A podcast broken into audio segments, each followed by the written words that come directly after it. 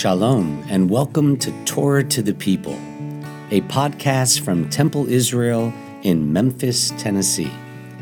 I'm Rabbi Micah Greenstein. We hope you enjoy this selection of our sermons, classes, and conversations with inspiring people from across the Bluff City and around the world. I want to just let you know that due to the graphic nature of what Hamas inflicted on Israel this past week, my sermon, my sermon may be disturbing to some children. So you may, just may, um, want to step out for the next twelve or so minutes. Um, and I want to let everyone know uh, here um, or at home, but here, if you're here, we have resources for how to talk to your children about what's happening in Israel, um, just on the table outside next to the water. Um, for those of you at home, email me or any of our clergy. We'd be happy to send them to you.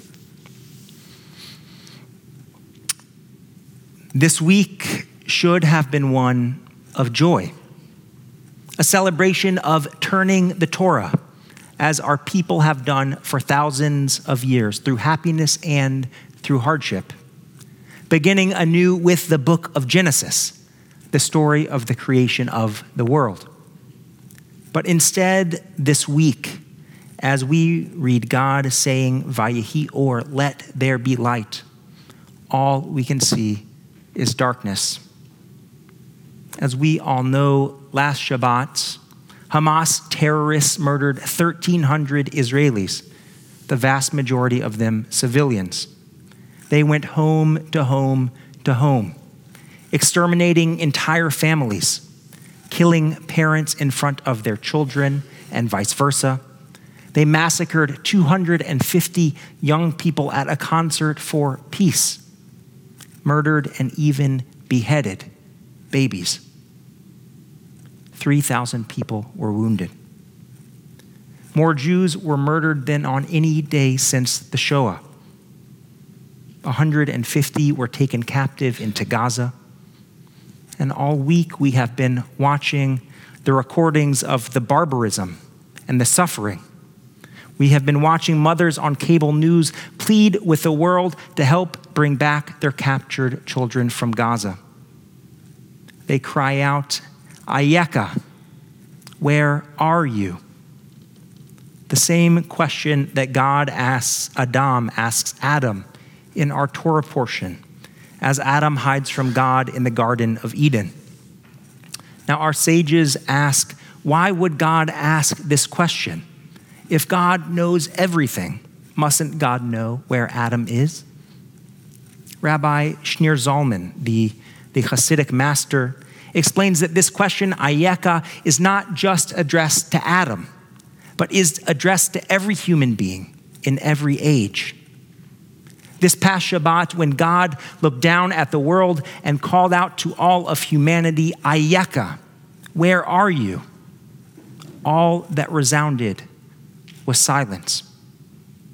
Hamas showed God the inhumanity that human beings are capable of. As you may know, the, the Torah is written without vowels, and that same word, Ayeka, where are you, with different vowels, spells Echa. How? How could this happen? How could such a terrible thing befall our people? The word Echa is the Hebrew title of the Book of Lamentations, which recalls the destruction of Jerusalem and the murder of thousands of Jews by the Babylonians in five eighty-six B C E, twenty-seven hundred years ago.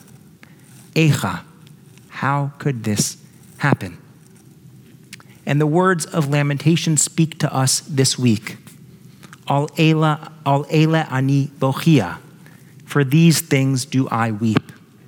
My eyes flow with tears. Far from me is any comforter. Who might revive my spirit? My children are forlorn, for the foe has prevailed. My eyes are spent with tears. Lamentations continues. My heart is in tumult over the ruin of my poor people, as babes and sucklings languish in the squares of the city. They keep asking their mothers, where is bread? Where is wine? As they languish like battle wounded in the squares of the town as their life runs out in their mother's arms. Echa, how? How much suffering can a people endure? Echa is the question I have been asking myself all week, between fits of weeping that creep up when I'm walking the dog, when I'm sitting in silence, every time more news comes out. I know that we are all suffering. We are all lost and scared. The journalist Eve Barlow channeled what I think many of us are feeling when she wrote yesterday, "It feels so jarring to see people discuss their days at work or complain about the price of gas. I see people smiling and I am envious of their ignorance. I don't feel a part of their world. I feel inside my own, totally inside it, moving through a place that feels taken from me, unsafe for me. I feel like I'm walking down the street, but my feet couldn't be further from the concrete." Ayeka, where are you? Echa. It is a silence only God can bear. "Lift then thine eyes to the roof, there's nothing there. A table, excuse me, a tale unfold horrific to the ear of man, a tale of cloven belly, feather-filled, of nostrils nailed, of skull bones bashed and spilled, of murdered men who from the beams were hung, and of a babe beside its mother flung. Its mother speared, the poor chick finding rest upon its mother's cold and milkless breast, of how a dagger halved an infant's word, its mama never heard." These words from the poem In the City of Slaughter by Chaim Nahum Bialik describe the nineteen oh three Kishinev pogrom, but every word could have been written about this past week. After Israel's creation, as Jews, we thought that such wanton and bloodthirsty murder would be consigned to the dustbin of history. And this week we found out that we were wrong. But today, twenty twenty-three is different.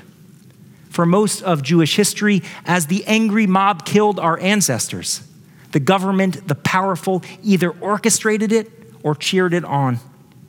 But this past week, the most powerful country the world has ever known sent a carrier strike group to the Eastern Mediterranean, a message to Iran, to Hezbollah, and to the world: don't mess with Israel. In the words of the United States Secretary of State this week, "The people of Israel have long and rightly prided themselves on their self-reliance, on their ability to defend themselves, even when the odds are stacked against them. The message that I bring to Israel is this: you may be strong enough on your own to defend yourself, but as long as America exists, you will never, ever have to. We will always be there by your side." And the world has stood by Israel's side. The blue and white of Israel's flag lit up the Eiffel Tower, Brandenburg Gate, the Sydney Opera House, bringing a little bit of light into our darkness. The world, for now, I think that's key, for now, it's fulfilling the dictum from Pirkei Avot, "B'makom she'ein anashim hishtatel liot ish." In a place where there are no humans, strive to be one. How can we be that ish? How can we bring humanity back to a world devoid of it? We can show Israelis and our fellow Jews that we are with them, just like everyone here is doing tonight. We can give to causes on the ground that can make a difference, as so many of you have already. There is truly so much need. We can pray that the world will continue to stand by Israel. We can pray for the safety of Israel's soldiers, that in fighting to blot out Hamas from the world, Palestinian civilian casualties will be minimized. We can pray for the day when God can ask, "Ayeka, where are you?" And good and peaceful people of conscience will respond, "Hinenu, here we are."